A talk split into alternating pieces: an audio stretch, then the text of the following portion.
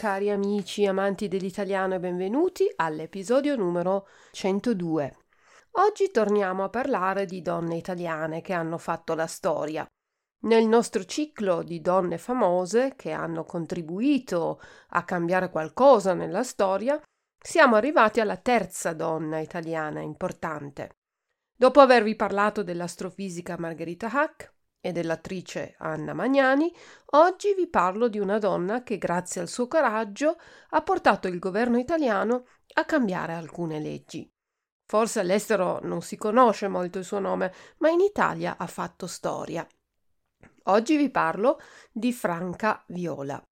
Franca Viola nasce il 9 gennaio del 1947 ad Alcamo, una città a 50 km da Trapani e a 66 km da Palermo, in Sicilia.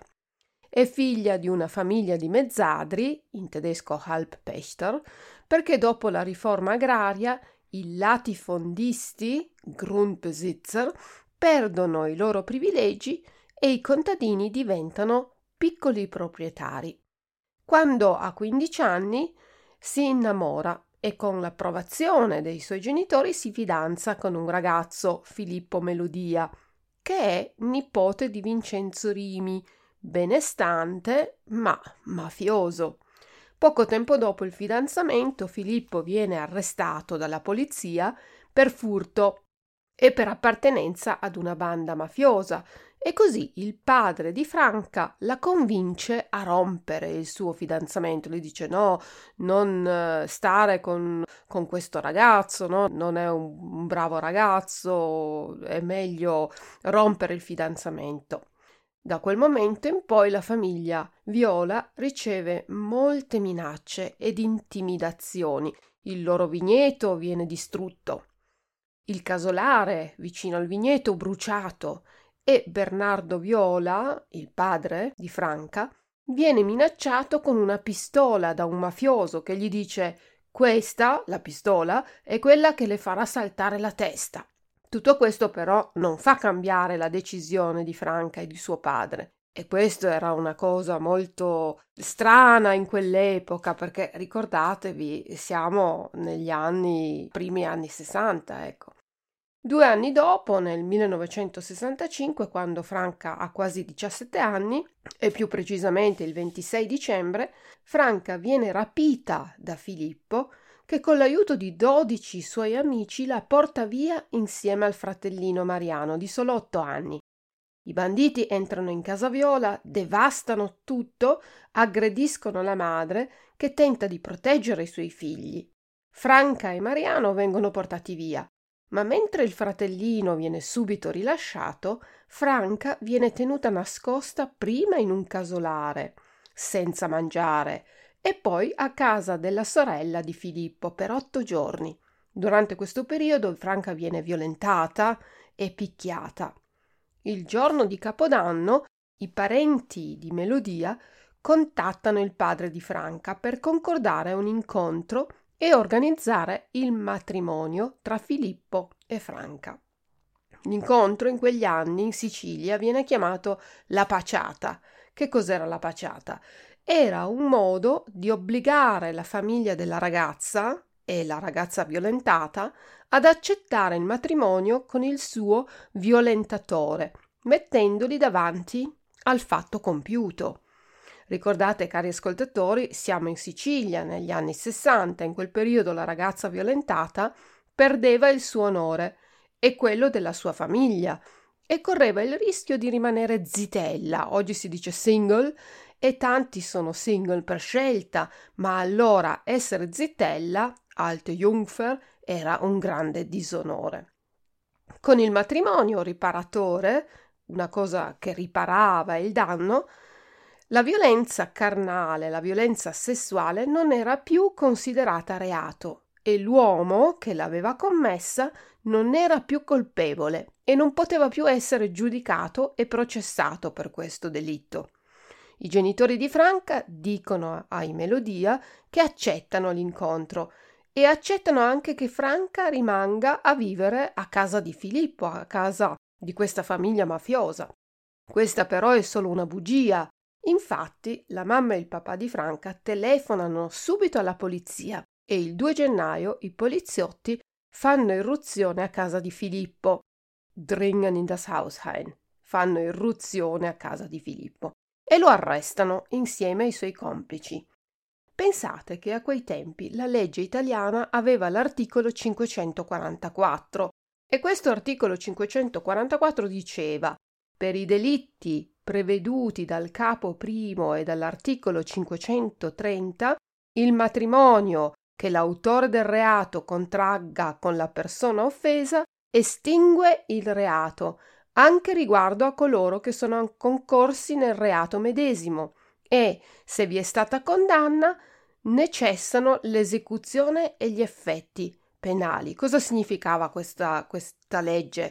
Che la violenza sessuale non era più un reato, non era più un delitto e che l'uomo che aveva commesso la violenza sessuale poteva sposare la donna violentata, anche minorenne, e tutto si risolveva con un matrimonio che metteva tutto a posto. La violenza sessuale non era considerata come delitto contro la persona, ma solo oltraggio contro la morale, Schmeung. E questo veniva riparato con un matrimonio, poiché i due erano dopo marito e moglie. Per la prima volta una donna si oppone al potere mafioso e per la prima volta una donna preferisce dichiararsi svergognata, cioè senza vergogna, piuttosto che cedere al matrimonio riparatore. Franca dirà al processo io non sono proprietà di nessuno. Nessuno può costringermi ad amare una persona che non rispetto. L'onore lo perde chi le fa certe cose, non chi le subisce. All'inizio la gente la giudica, il padre non trova lavoro, il prete del paese, pensate, le dice che rimarrà zitella per tutta la vita, che le conviene di accettare. Il caso di Franca, Viola, diventa di interesse pubblico e ci sono diverse interpellazioni parlamentari, cioè richieste scritte al governo affinché si prenda posizione sul caso. Quasi un anno dopo c'è il processo. Gli avvocati della difesa, Verteidigung, cercano di dimostrare che la ragazza era d'accordo e che voleva fuggire con Filippo e fare la cosiddetta fuitina. In dialetto siciliano fuitina significa una fuga d'amore per costringere i genitori ad acconsentire al matrimonio. Filippo Melodia però alla fine viene condannato a 11 anni di carcere, ridotti poi nel processo d'appello a 10 anni.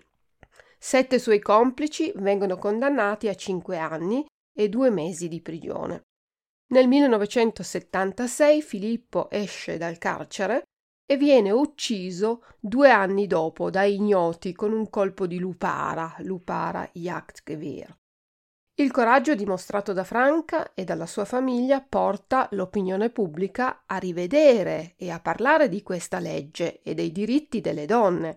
Siamo alla fine degli anni Sessanta, vi dicevo, e comincerà poi una rivoluzione, anche se la legge 544, con la quale l'aggressore può dichiararsi innocente, sarà abrogata, cioè sarà tolta, annullata, pensate un po', solo nel 1981 e solamente nel 1996 lo stupro, cioè la violenza sessuale, Vergewaltigung, non sarà più solo oltraggio alla morale, ma un vero e proprio reato contro la persona. Ma pensate nel 1996, molti anni dopo. Franca dirà ancora non ho mai avuto paura, non ho mai camminato guardandomi indietro alle spalle. È una grazia vera perché se non hai paura di morire, muori una volta sola.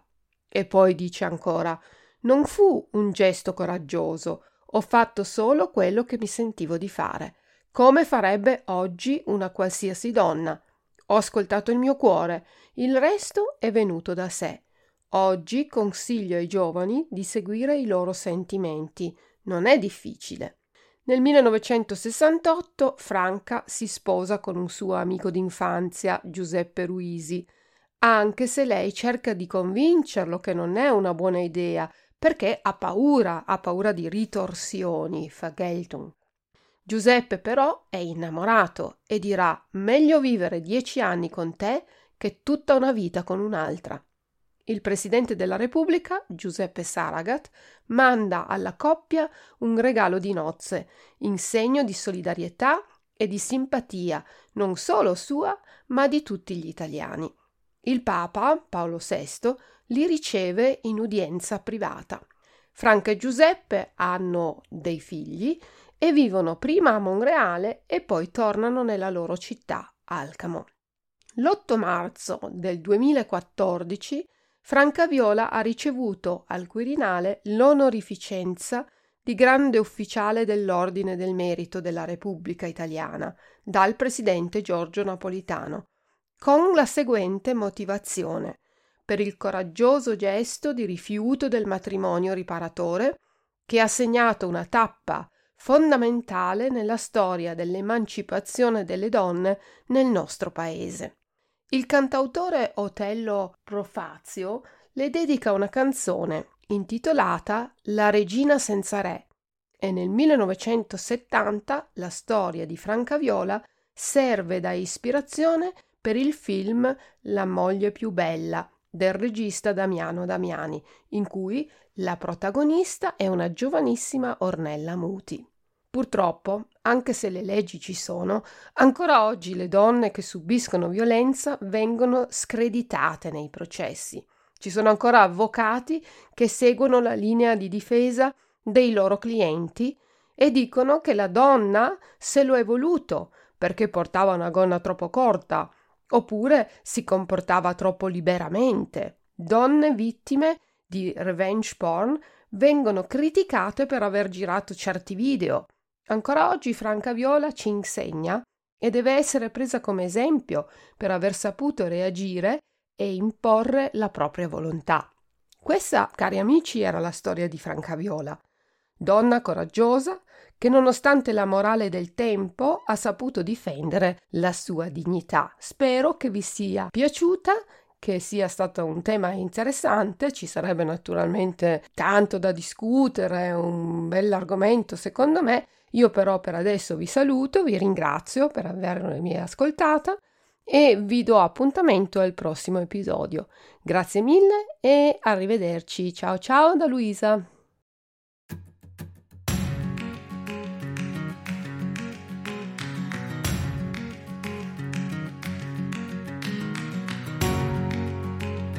Tolle Neuigkeiten für alle Italienisch-Fans.